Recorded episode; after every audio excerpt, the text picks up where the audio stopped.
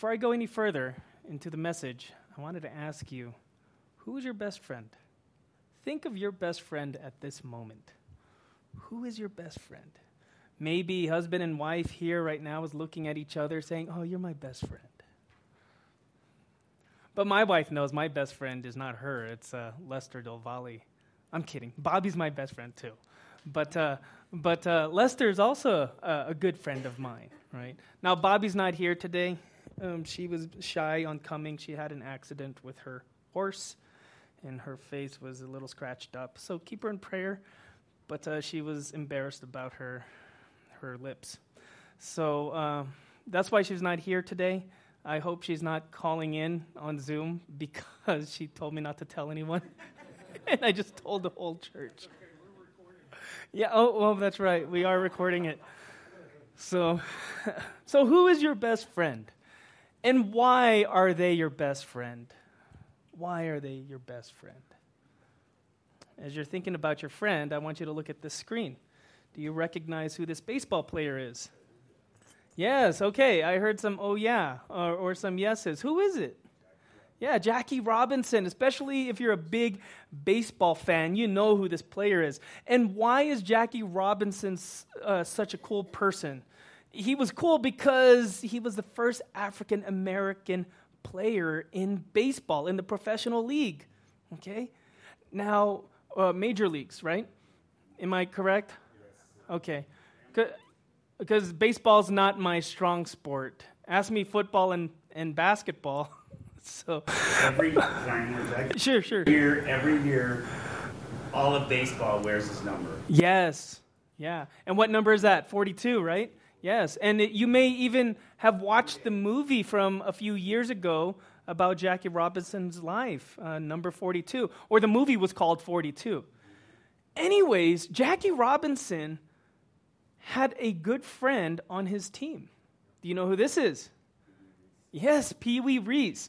Pee Wee Reese was a good friend of Jackie Robinson, especially during this time where he's the first black man to play baseball. He was, he was experiencing a lot of ridicule, a lot of racism, a lot of people telling him that he has no business playing baseball. For the most part, Jackie Robinson was able to fight through it. He was able to, to put on a good face and smile through the adversity that he, that he met. But one day, one day, it was all too much. The fans on both sides started yelling and making fun of Jackie for being who he is. And his friend Pee Wee saw his face so distraught, so humiliated that you know what Pee Wee did? He ran up to Jackie and he put his hand around his teammate and friend, right? And then they looked at the fans. Dave. No, no, go for it, brother. But the story was is they were throwing bottles at. oh, so it's worse than just words, you know, right? They were throwing bottles at. Yeah. It was in Cincinnati, and Southern crowd, a lot of Southerners from Kentucky came up just to harass him. And mm-hmm. Pee Wee went and put his arm around him, so if the bottles would hit him, it also would hit Pee Wee. Oh wow! And so they stopped. Yeah, so that adds more to the yeah. story. That definitely adds more to the story. So, so that, that's what happened. Pee Wee went up to Jackie. No words were said.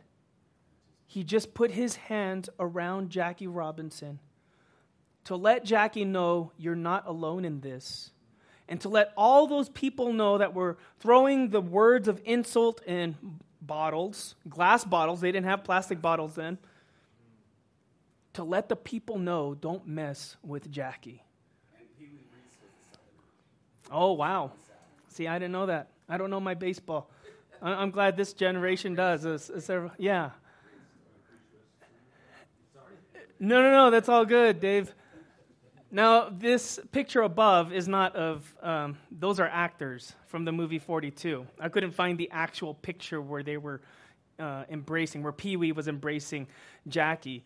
Uh, the actor on the left that played Pee Wee is Lucas Black. I, you might also know him from Friday Night Lights. And then on the right is the late Chadwick Boseman, who passed away from cancer, I think, a couple of years ago. Good actor. both good actors. But the statue, the picture below, is the actual picture of the real statue that stands in Brooklyn. I think it's in Brooklyn, New York. And, and so they have, they have recognized this, this bond between these two men as something that we should always remember because it's a bond, it's a pledge of friendship between two men. And that's what our sermon title today is a pledge of friendship. This is part three of the series that we've had these, this past month, Abraham's Seed. If you recall, two weeks ago, we were talking about being uh, part of Abraham's seed if we believe in Jesus Christ and that we should be champions of the Holy Spirit's fruit of, of love and patience and long suffering.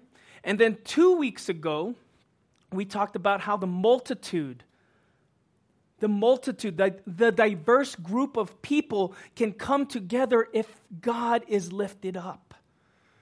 In that sermon, in that message, I encouraged each and every one of us to look past the politics, to look past the divisions in our country, and to rise up because, because throughout history, it was the people of God that carried history, if you think about it.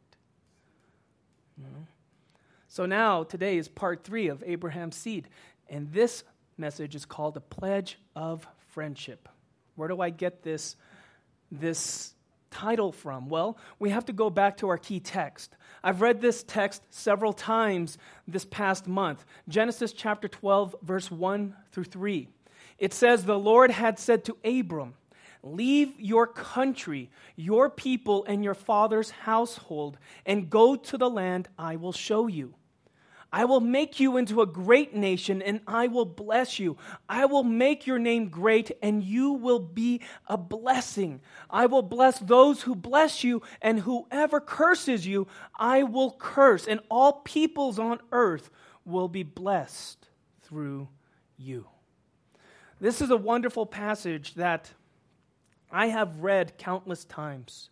And when I was a young man, and a young boy as well. In my teenage years, in my early 20s, in my young adult years, when I read this, this passage, I felt comfort, but then at the same time, there was a sense of uneasiness to it. I don't know how you read it right now, and I don't know how you receive it. But the reason why I had some uneasiness with it was because this, this passage was taught to me in a very contractual type of way. If you do this, then I will be your God. It was taught to me that this is a covenant between God and Abram. And I'm not arguing that. I'm not debating that. I agree that this is a covenant that came from God with uh, to Abraham or to Abram at this point. I'm not arguing that, but when I heard those words, covenant, and that it's a contract between God and Abram, that it's binding, it shall never be broken, I can't help but think that this doesn't seem so relational to me. It doesn't seem relational, and that's what that's what didn't sit well with me when I would read this passage because I was thinking it, it puts God here over there and it puts me over here. Let me illustrate the point.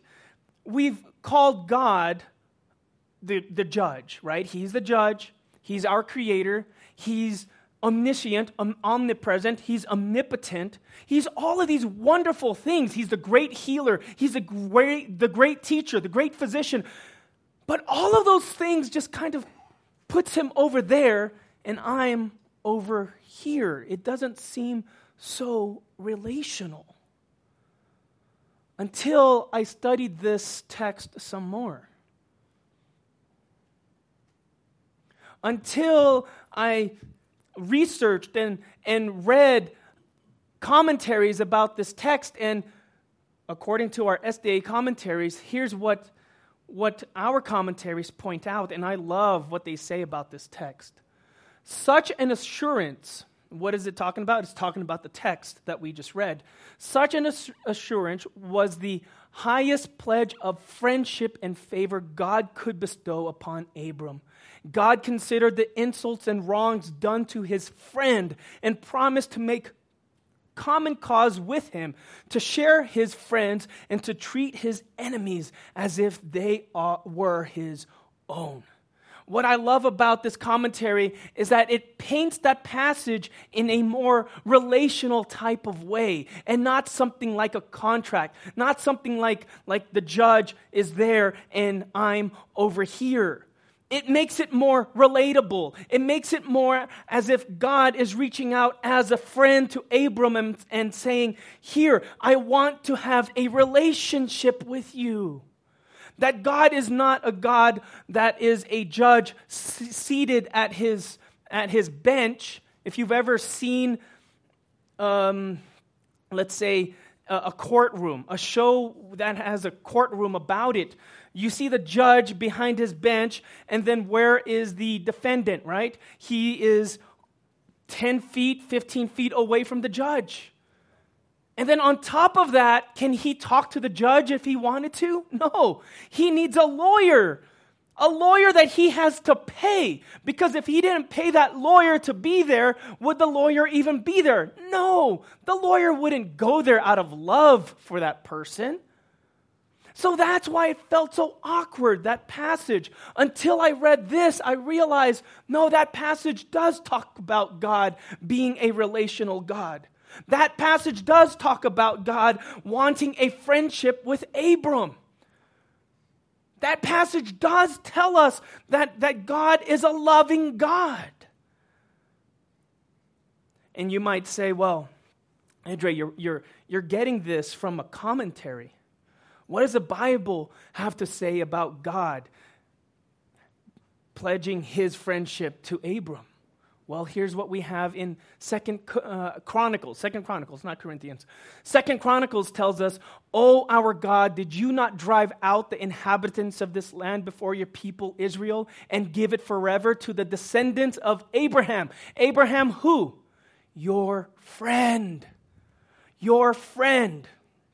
And then in the book of Isaiah, chapter 41, it says, But you, O Israel, my servant Jacob, whom I have chosen, you descendants of Abram, my friend.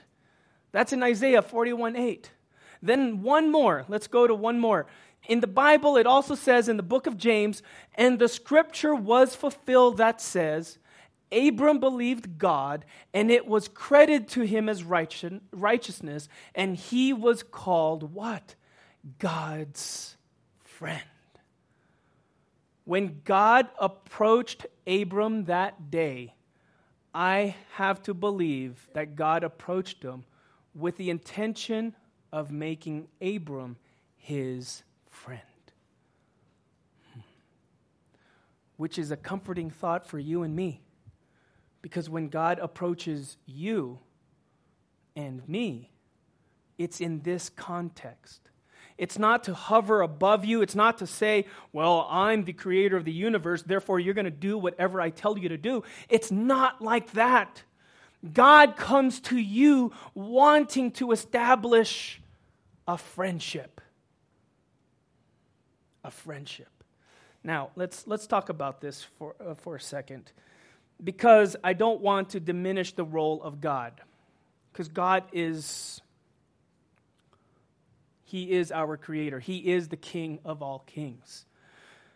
I know some people, when they hear God being described as friend, it sits uneasy for, for some.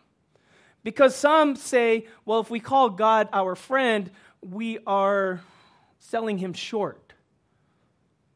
Well, you may see it that way, if you see your friend as someone that has that has a lot of shortcomings. But when we describe God as a friend, we cannot see God in the terms of human understanding. We can't. For example, my best friend, regardless of uh, how wonderful he is, he's finite, just like me. I can depend on him for certain things, but then for greater things, there's only one person I can depend on, and who is that? That's God. I'll further emphasize this point through this through this passage once again. So let's look at this passage once more. Let's talk about the dynamics of friendship. The dynamic of friendship here is the Lord said to Abram, Leave your country, your people, and your father's household, and go to the land I will show you. There's the, number, uh, there's the first quality of a friendship with God. What's the first quality? Is dependency on God.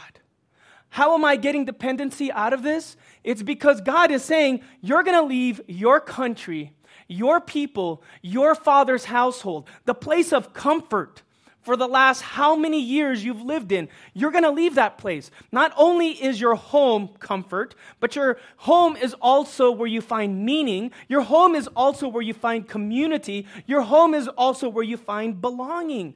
God is telling Abram, leave that place that place that you're all too familiar with, and go. Now, let's put this into our context. How many of us have ever made a move to a place that you don't know anyone? I did that in 2005. Jim raised his hand. Where'd you go, move to, Jim? I'm a preacher's kid. I've done that many All right, there you go. But but you were moving with your family though, right? Uh, yeah. Okay. Right, right. Okay, good, good. Um, this is Keo. No, Kai. I'm sorry, Kai.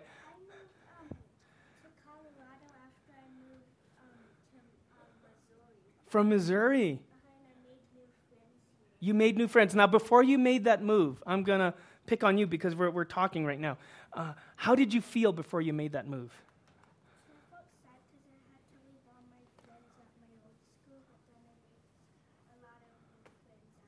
Right. At first, you were sad, right? Because you were, you were going to say goodbye to your old friends. Do you think Abram was sad? Yeah, Abram was sad. Yeah, but then, like you said, you made new friends. That's the beauty of, of life, right? So thank you, Kai. So, so in 2005, I was, I decided that, you know, I think Bobby is the one for me, whether she liked it or not. And so, no one got that. but so so I said I, am going to pray about this and I'm going to ask the Lord to open doors. Well, Bobby moved from Colorado. She graduated in CSU and she moved to California, to Malibu, to, for her graduate studies. Okay, she was studying at Pepperdine. So I said, I want to move there too, God, but um, I don't know if I can find work as a pastor out there. I was a pastor at uh, Gulf Haven SDA Church in, in Houston, Texas. And then all of a sudden, doors opened. Glendale Filipino Adventist Church was looking for a youth pastor, and I applied. And I got the job.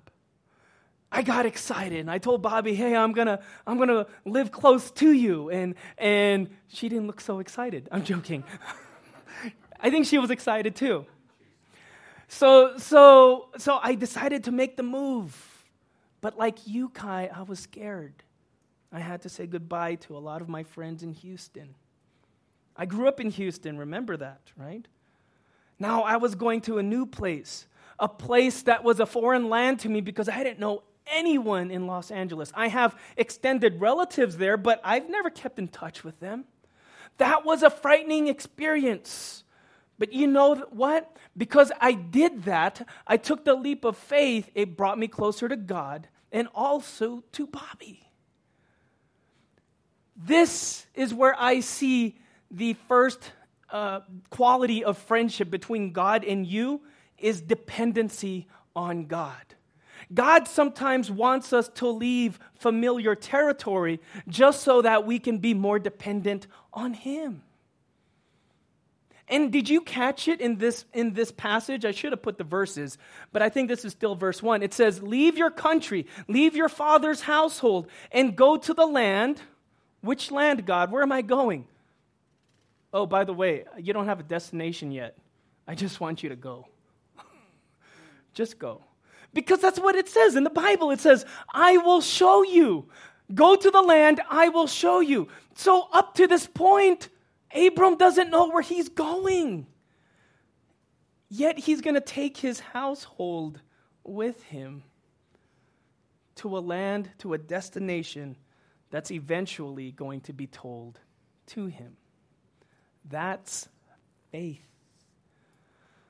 Your friendship with God, not to diminish that word friendship, because I, I truly believe it's an important word that you and I should adhere to right now, to, to accept for our relationship with Him, is that we can be dependent on Him because He knows what's good for you. He knows what to provide for you at the proper time, at the right time. And so Abraham went ahead and picked up his bags, packed his, I should have said, packed his bags and picked up his family, and he started to proceed, leaving the land of Ur towards the promised land. Destination unknown. At least I knew where I was going. At least I knew I was going to Los Angeles, California. But Abram didn't know where he was going. Then the second quality about a friendship with God, because it's God that makes the pledge of friendship with you. He made the pledge of friendship with Abram. He's the one that put his arms around you and around and around Abram like like Pee Wee did to Jackie, right? The second quality about a friendship with God is found in this next verse. It says, I will make you into a great nation and I will bless you. I will make your name great and you will be a blessing. I will bless those who bless you and those who curse you, I will curse. To put that in our context today, it's pretty much talking about God having your back, God being your advocate. Going back to that illustration of the courtroom where the judge is on the other side of the room and you are here. God is the one that, that closes that gap. He's the one that closes that gap because he wants to be with you. And in order to be your advocate, uh, in order to, to be found righteous, he wants to be your advocate as well. So he's your lawyer. Therefore, because we know God and Jesus are one, therefore, we can say that God is also our advocate as well as the one who justifies us. Who justifies us, who forgives us of our sins, when we might be the one who's hard to forgive our own sins. He advocates for us. When we say, God, I don't deserve that. I don't deserve that forgiveness. I don't deserve that second chance. But God says, Yes, you do, because you've repented.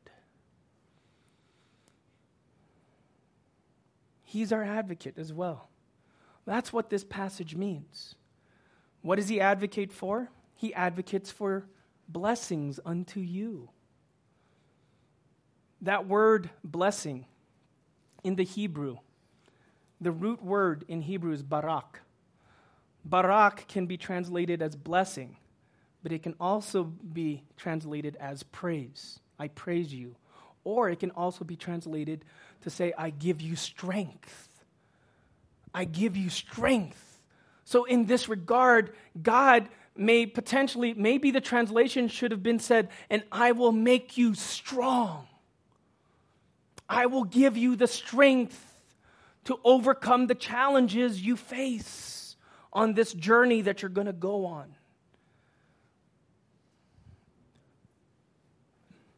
God blesses. God barak. He gives barak to you and me. He blesses because he calls us his friend. And if you haven't ca- caught on to it yet, as I mentioned just a few seconds ago, it's God who's reaching out to make that pledge of friendship with you. He's the one that is pushing forward for that friendship. So, a quality friendship with God, number one, it means to trust in Him entirely, to be entirely dependent on Him. And then number two, number two is that He's going to bless you, He's going to give barak to you. And then number three, what's the, what's the third quality in having a friendship with God? Well, that's where we're going to have to go to Jesus Himself.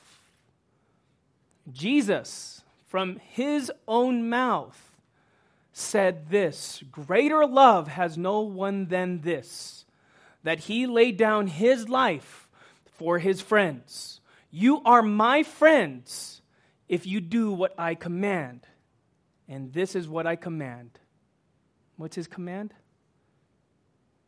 To love each other. To love each other. So, the third quality in having a friendship with God means to give your life to Him because He gave His life to you. Let me say that again. The third quality in having a friendship with God is sacrifice, giving your life to Him because He gave His life to you. And I'm glad Dave told me about that story with Jackie and Pee Wee because I didn't realize it was bottles being hurled at Pee Wee or at Jackie. And to think that Pee Wee even stepped up, stepped up to, to, to be right next to, to Jackie, regardless of the bottles being thrown at him as well, that's bravery. That's sacrifice. That's a true friend saying, I am willing to take the blows for you and with you. Now, I have to ask this of our church Are we taking blows for each other? Are we stepping up to, to each other's side, extending our arm and embracing the other person to say, I'm here with you when no one else is with you? When everyone else is against you, I'm here just like Pee Wee did to Jackie. In essence, just like what Jesus did for you.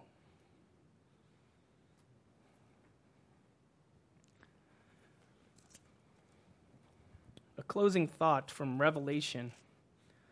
Let's turn our Bibles to that, to this text. Revelation chapter 21.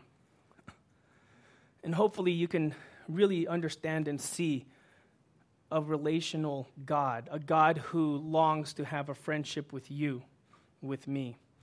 In Revelation 21, tell me what picture comes to mind as I read this and as you read it in your seat. Revelation 21, verse 3. I should have brought my glasses. That's why I do PowerPoint now. And I heard a loud voice from the throne saying, now the dwelling of God is with mankind, and he will live with them. They will be his people, and God himself will be, uh, will be with them and be their God. I want you to think about the picture that comes to mind, okay? He will wipe every tear from their eyes. There will be no more death, or mourning, or crying, or pain, for the old order of things has passed away.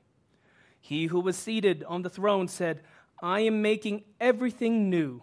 Then he said, Write this down, for these words are trustworthy and true. He said to me, It is done. I am the Alpha and the Omega, the beginning and the end. To him who is thirsty, I will give to drink without cost from the spring of the water of life.